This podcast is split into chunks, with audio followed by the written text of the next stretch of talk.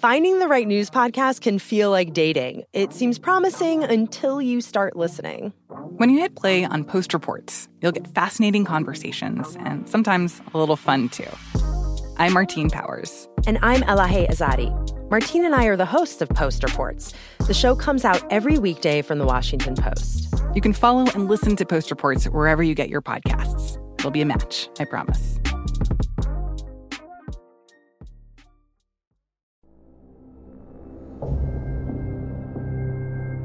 Investigators believe Kohberger killed Kaylee Gonsalves, Madison Mogan, Zainer Kernodle, and Ethan Chapin inside of a rented home not far from the University of Idaho campus. At the time of the murders, Kohberger was studying at Washington State University, which is just a few miles away from the crime scene. Outside Kohberger's apartment in Pullman, Washington, detectives removing boxes and bags from the apartment. They just kept coming out with more and more stuff and loading it into evidence vans. But in that list of what they brought out, they do not list knife in that evidence list.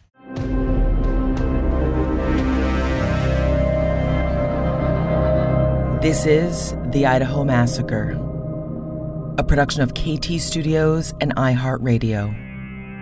Episode 5. The Days After Death. I'm Courtney Armstrong, a television producer at KT Studios with Stephanie Lidecker, Jeff Shane, and Connor Powell. When Bryan Kohberger moved to Pullman, Washington in early July of 2022 for his PhD program, he arrived on campus with his dad, driving a 2015 white Hyundai Elantra. Within months of arriving on campus, Kohberger was pulled over by Washington State University police. Hello, officer. I am Officer Loengus. Stops being audio and video recorded. I think you know why I stopped you. As the officer approached the driver's side window, the 28-year-old criminology student respectfully greeted her. Kohberger explained he was originally from a rural area in Pennsylvania and was new to the area. He said he accidentally got caught in the intersection before turning left on a red light. Yeah, there was a little bit of confusion with speeding because someone had stopped. I wasn't sure what they were doing. During the 9.5-minute interaction, Kohberger politely asked the female officer to explain Washington State's traffic laws before he apologized for asking too many questions. Do you have your license on you? Yep. Thank you. Do you have the registration and insurance? I'm just going to get this out for you. Okay. The traffic stop was unremarkable, and Kohberger was let off with a warning. But during the brief exchange, which took place 1 month before the murders, the officer commented that Bryan Kohberger's vehicle registration was set to expire in a few months. Let's see. Expires November 22nd, 2022. For the next month, Kohberger's white 2015 Elantra remained registered in his home state of Pennsylvania. But 5 days after the gruesome murders, Kohberger did something he hadn't done for months. He changed his registration from Pennsylvania to Washington and received new license plates. Was this simply a coincidence? A last-minute chore that needed to be completed, but had escaped Kohberger's mind during his first and very busy fall semester? Or was this one of the many actions Kohberger took to try to cover his tracks after killing the 4 University of Idaho students? Here's Stephanie and Jeff. It was roughly 7 weeks from the time Kaylee, Madison, Zanna, and Ethan were killed to the time Bryan Kohberger was arrested. To me, the biggest question in this case is obviously, why did Kohberger, if in fact he is guilty, commit this crime? And maybe asking ourselves why is an impossible question. It's kind of applying reason to an irrational situation. Whoever did this is obviously a monster, and we're clearly not going to be able to assign logic to that person. The other big question I have is, what was Kohberger doing in the days and weeks leading up to the murders? Exactly, and there are so many unanswered questions at this point, but thanks to the probable cause affidavit, we do know some of the movements and actions of Kohberger. Bryan Kohberger's cell phone is at the center of the prosecution's case against the 28-year-old. In the days and hours before and after the killings, investigators say Kohberger's cell phone use paints a disturbing picture of a killer stalking his victims and returning to the scene of the crime. Investigators say they believe the murders took place between 4 and 4:25 a.m. According to cell phone data, Kohberger's phone was connected to the cellular network near his apartment in Pullman, Washington at 4:42 a.m. on the morning of the murders. His phone disappeared from the network and was switched off between 2:47 a.m. and 4:48 a.m. on the morning of the murders. Police say in the probable cause affidavit that this is, quote, consistent with Kohberger attempting to conceal his location during the quadruple homicide. Here's reporter Chris Bargo. At 2:42 in the morning, Bryan Kohberger's cell phone is recorded as sort of being on the network in Pullman, Washington, where his dormitory is on Washington State University campus. Then a few minutes later, it goes off the network and is disconnected. From that point on, there's just accounts of people seeing his white Hyundai Elantra. So his white Hyundai Elantra is seen leaving Pullman shortly after that, and then around 3:30, it's seen in Moscow. Now, the direct route from Pullman to Moscow is about 15 minutes tops, and this is late at night, so there's not going to be any traffic.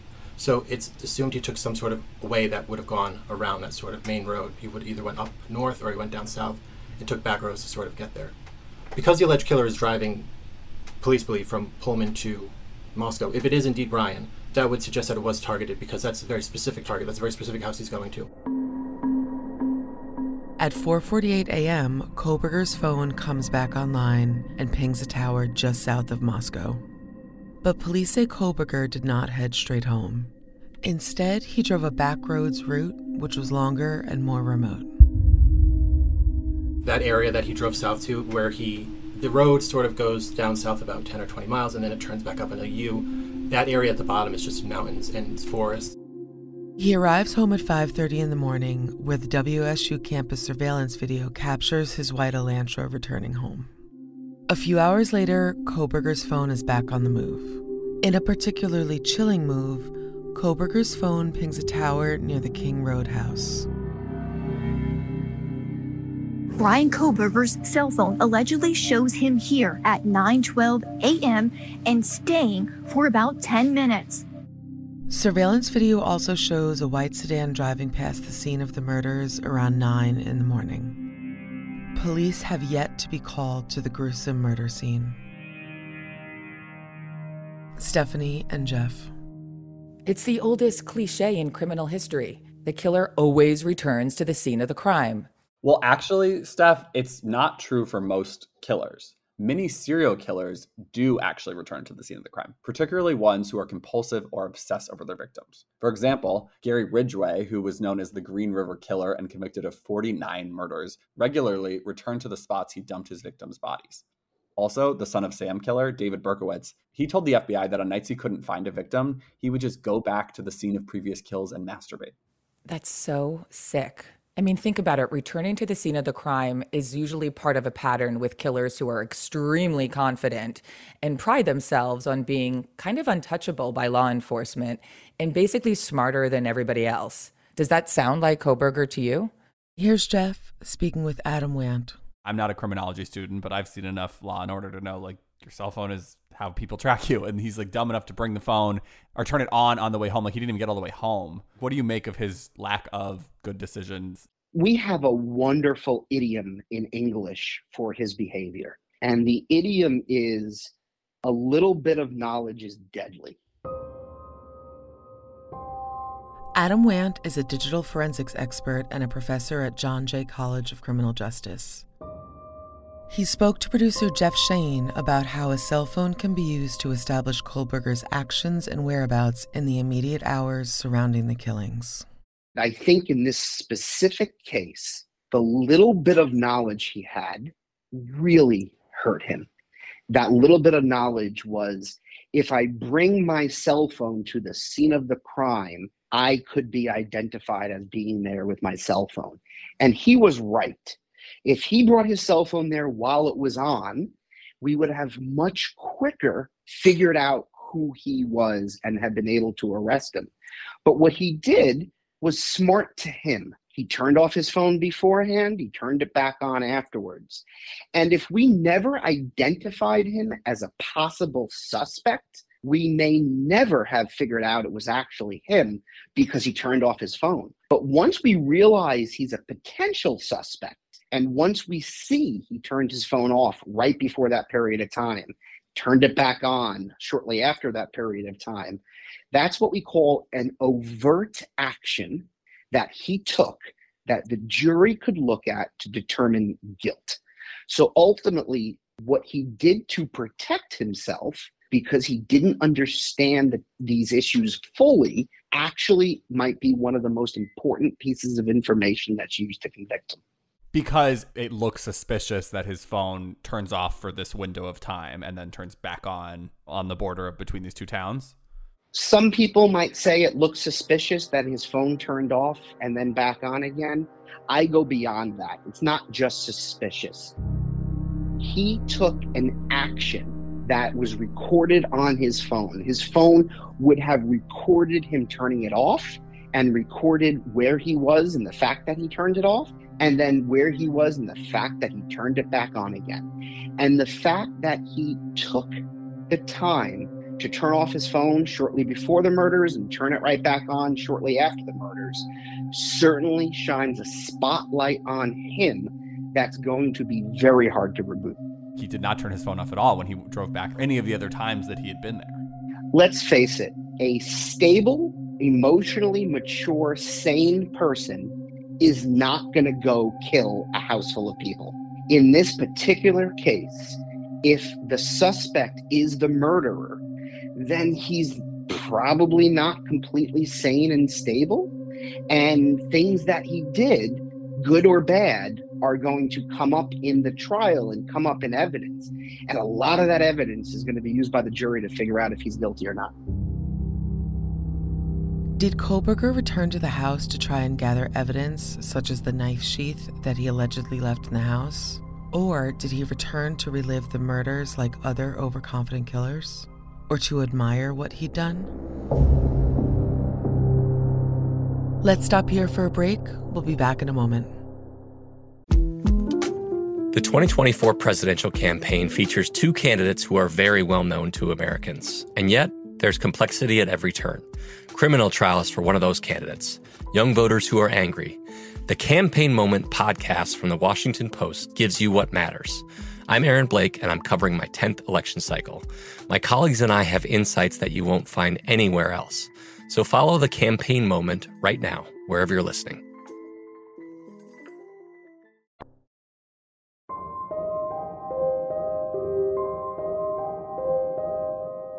After revisiting the crime scene and returning home, Bryan Kohberger's day was far from over.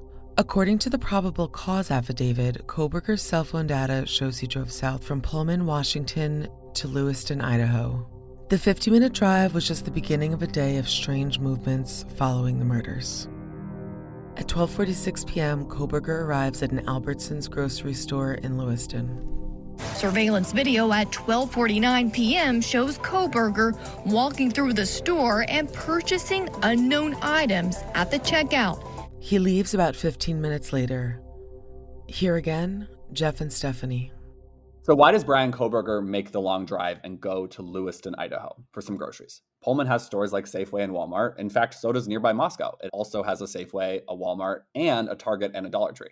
And what does he need from the grocery store in Lewiston that he can't get in Pullman or Moscow? You know what this reminds me of is Angela Wagner, who, along with her husband and two sons, murdered 8 members of the Rodin family in 2016. When planning the murders, she drove hours away from her house in Pike County to get supplies for the murders. She thought she was somehow outsmarting detectives by going far away, but thanks to very trusty surveillance footage, they caught her red-handed. Could Kohberger have been buying something like bleach or other cleaning supplies he didn't want cops seeing and somehow thought buying it far away from where he lived or where the murders took place would throw them off? Also, Lewiston is located at the confluence of the Snake River and the Clearwater River. So if he was trying to maybe dispose of a murder weapon, like a knife, these big rivers would kind of be an ideal spot. According to the police affidavit, Kohberger's phone pings a cell tower in Johnson, Idaho, roughly 4 hours later at 5:30 p.m. Let's unpack that a bit because this is a really important fact. There actually is no Johnson, Idaho. Yeah, our friends Deanna Thompson and John Green from our new podcast, True Crimes, pointed out that the affidavit likely meant nearby Johnson, Washington. The town of Johnson is just off the highway between Lewiston, Idaho, where Kohberger went shopping, and Pullman, Washington, where he lived. It's also on the route investigators say Kohberger traveled after the murders. And remember, according to officials, he didn't take the short direct road between Moscow and Pullman. He took the back road, country roads, instead. Later that day, on Sunday, November 13th at 5:36 p.m., for 3 hours, Kohberger's phone once again was disconnected from cell service. Think about it. This was a Sunday in November. It's cold, there's NFL on TV, Kohberger is busy with his PhD and TA work. This is a long time to just be driving around aimlessly, especially without your cell phone. What was he doing and where was he going? Could he have been moving and trying to get rid of evidence?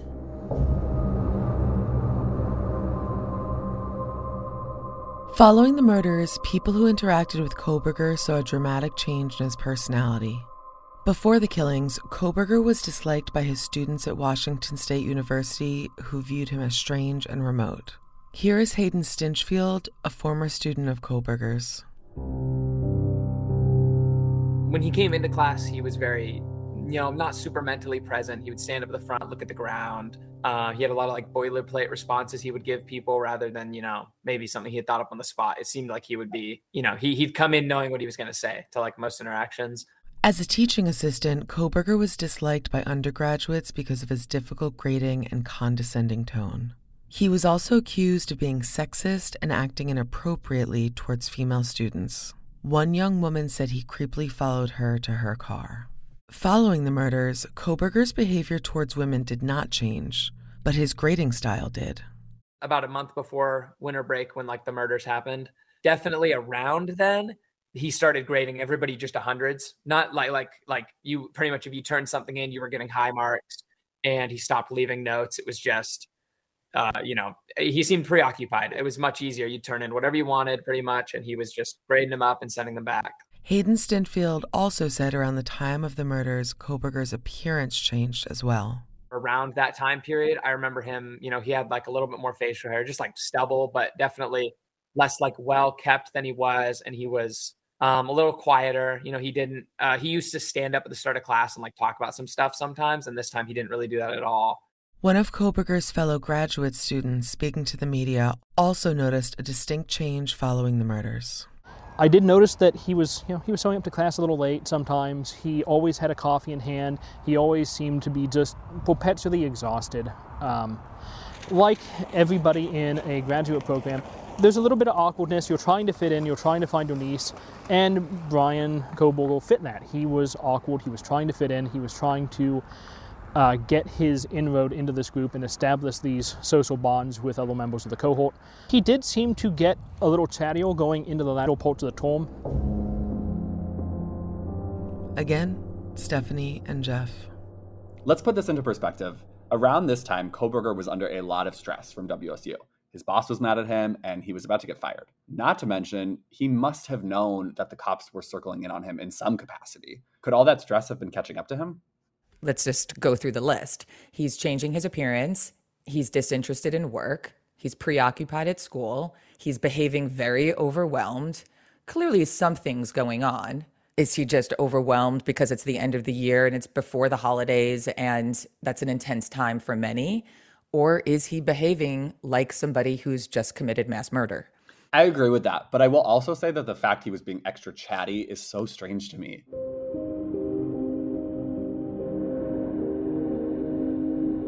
When Bryan Kohberger was arrested in Pennsylvania, investigators also searched his apartment in Pullman, Washington. Here's reporter Chris Bargo. His apartment is certainly very cleaned out. He did leave a few things like a TV. His storage locker, if it had ever been used, was completely cleaned out. There's no shower curtain when police go there for a search. And there's really very few things inside this apartment that make it seem like someone's living there. It almost seems like he just left behind some trash, maybe, or things he didn't want. But we're not sure. He also manages to clear it out before authorities get any sort of search warrant or any sort of identifying him as really as the suspect in the case. So when they finally get to search that apartment, he's cleared it out. So it's not, the potential for evidence has probably been decreased drastically because he'd been gone more than 2 weeks actually by the time they searched it. Had Bryan Kohberger always lived such a bare bones existence? Or was his Washington apartment empty because he had stripped it clean and removed anything that might have incriminated him? Stephanie and Jeff. I remember being a student, you know, you're kind of broke. So it does stand to reason that his place wouldn't be opulent and lavish. But no shower curtain, that is just odd. I'm thinking he could have used it in his car the night of the murder to keep blood off the seats. Like the TV show Dexter, where he would use plastic to keep any incriminating evidence away. 3 weeks after his arrest, the search warrant for Kohberger's apartment was unsealed by a judge. It detailed what forensic teams had found. Investigators removed several items from inside that apartment.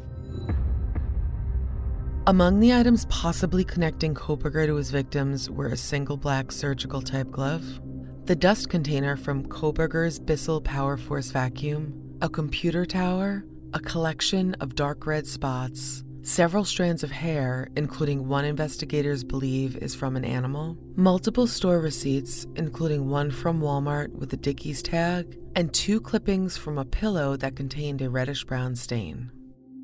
Shortly after Bryan Kohberger became the lone suspect in the brutal quadruple murders, he departed on a cross-country trip back home to Pennsylvania with his father. The fall semester had just finished and Kohberger was heading home for the holidays. However, after months of conflict with the faculty in the criminology department over his behavior as a teaching assistant, Kohberger's academic career is in doubt. Just a few days after he departed campus, Kohberger would receive a letter from the school saying that his job as a teaching assistant would be terminated and his return to WSU was very much in doubt. Here's reporter Chris Spargo. What do you make of the car ride home with his dad? So we know that dad drove him out, so I would assume that's probably always the plan. I don't understand why you drive home, though, if you're coming back, because it seems like to have your car for 4 weeks in Pennsylvania, to drive all that way and then all the way back out, that's a pain in the ass. That's a lot of miles on the car. That's not really a new car, so why don't you just keep it at the school? But we don't know. I mean, obviously, the dad isn't talking. We don't know when he decided to do it. But again, that's something you could probably explain away at the trial because his dad drove him out there. So this is sort of maybe dad just doing that again. But it's clear that dad, I think, didn't know because when he got stopped that second time, he's talking about how there was like, this crime at this school. I'm like, you would never bring that up if you knew. You would just sort of not even say the kid went to WSU. You just move along. You try to keep that to yourself. But the dad's like, oh, we're coming from WSU. And there was this, sort of big shooting there the other day. Not the crime that his son allegedly committed, but there was another incident right around the holiday. So it's just sort of, the dad just seemed to be completely in the dark. And I mean, and they also got home very quickly. They made that trip, like, I think they stopped one night maybe, and then they were on the road. I mean, because they leave the 13th and they're in Indiana on the 15th, I believe, which is a very, very fast trip. And then I also doesn't understand how he gets pulled over twice in 10 minutes. Kohberger was behind the wheel when he was stopped on I-70 outside of Indianapolis for following too closely. During the 2,500-mile trip, Kohberger is pulled over twice in less than 10 minutes in Indiana.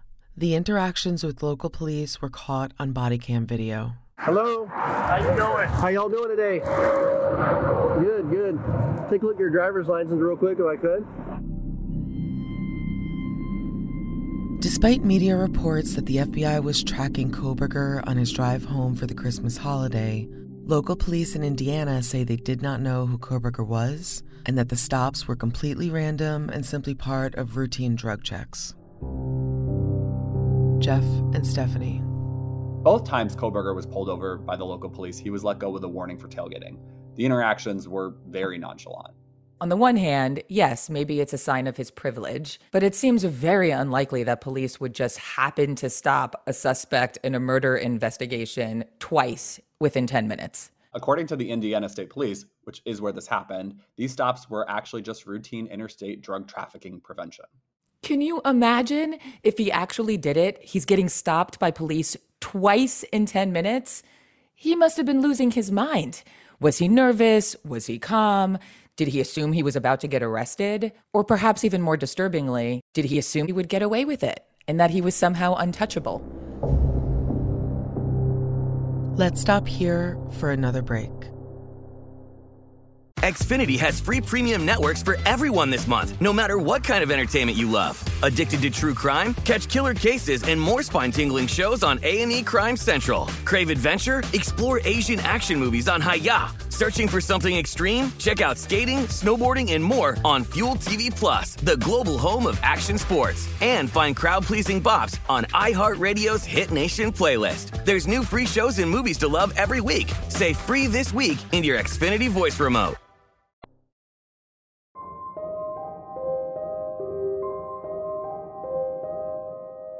If Kohberger believes he has eluded law enforcement, he isn't taking any chances once he returns to his parents' home in Albertsville. In the days before Kohberger is arrested, police began around-the-clock surveillance. Law enforcement sources told CNN that the Hyundai Elantra that Kohberger was driving was cleaned from top to bottom by the suspect. While he was under surveillance in Pennsylvania at his parents' home, Kohberger was seen meticulously cleaning his car, with one investigator saying that Kohberger cleaned his car inside and out, not missing an inch. He was also observed taking other protective measures, including taking trash out in the middle of the night and putting garbage bags in his neighbor's trash cans. He was also seen wearing rubber gloves in public. Did Kohberger think police were closing in on him?